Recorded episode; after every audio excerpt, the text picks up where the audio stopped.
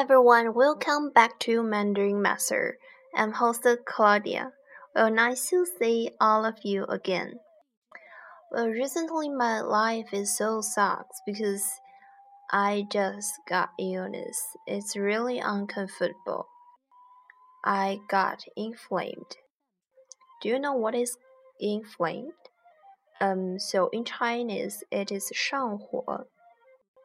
上火 get inflamed and also I got headache, so I cannot focus on my study, but I have some tests just in few weeks, so it's really a bad feeling. So that's all. That's my life. Let's get started now. So today I gonna tell you a phrase which is 上火.上火. So you've already heard this phrase in the former talking.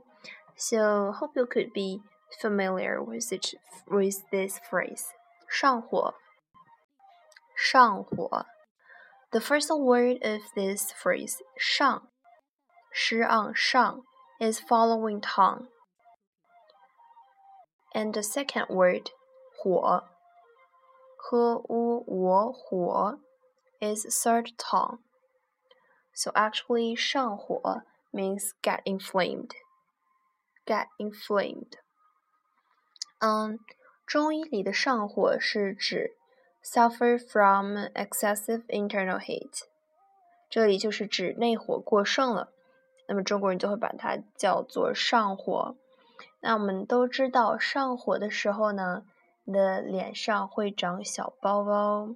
Well, you can see some bumps rising up in your face when you get inflamed.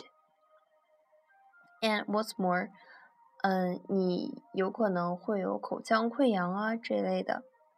口腔溃疡用英语表达就是 oral ulcer。oral ulcer。So, uh, it's a very common illness that every Chinese will got.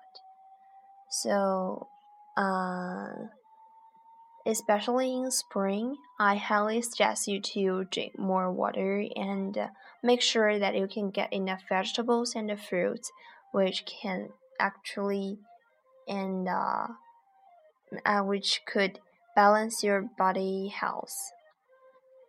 So here I want to give you an example about 上火。上火，那么中国人最常说的一句话就是 上火你要多喝水，especially when your mom see you do not drink enough water.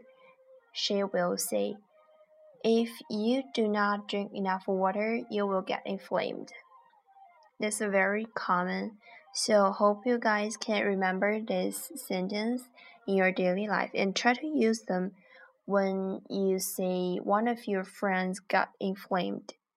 You can tell him or her drink more water，多喝点水。如果你上火的话。So hope you guys can understand this phrase. If you have any part that you cannot um, understand, you can just send me an email, and or just leave some commentary in this podcast, and I promise I will see it and I will give your feedback in time.